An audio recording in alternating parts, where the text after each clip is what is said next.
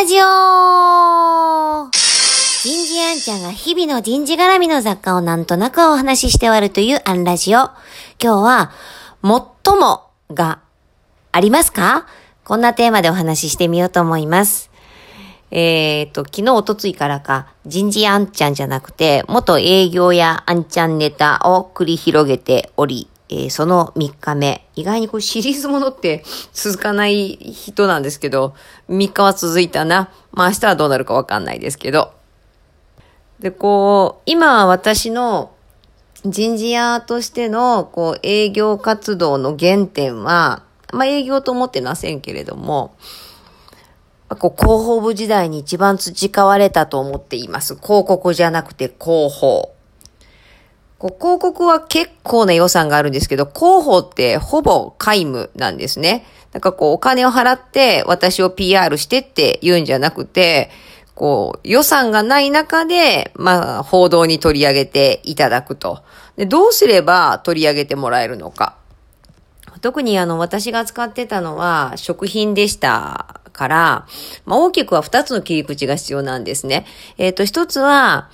その製品なりサービス、まあ、こうそれを取り囲む、まあ、ビジネスモデルでもいいんですけれども、えっ、と、それがどれだけ社会課題の解決に貢献しているのか、えーまあ、マスコミさんであれば、一般の視聴者にもこう影響を与えているようなね、魅力とか、まあ、それに関わる方の魅力でもいいんですけれども、まあ、ストーリーですね。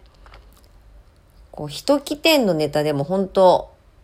非常に引きは強かったんですけれども、このあたりの観点。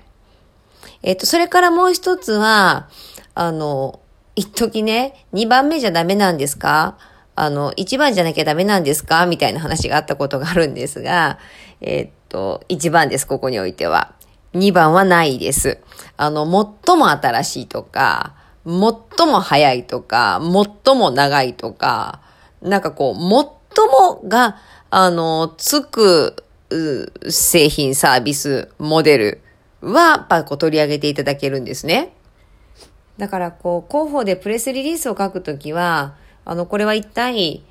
何の社会課題の解決に貢献しているのっていうこう、観点と、この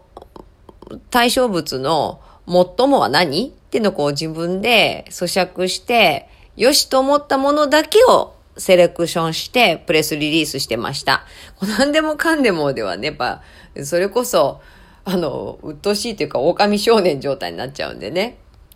なんかこう、あの発想、あの観点が、今も、あの、ビジネスしている中で、こう、何かを人に伝えるときに、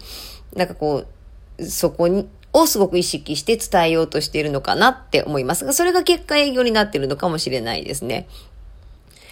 えー、明日も営業で行くかな？どうしようかな？まあ、明日の 天気と気分で決めることになると思います。今日はここまで。次回もお楽しみに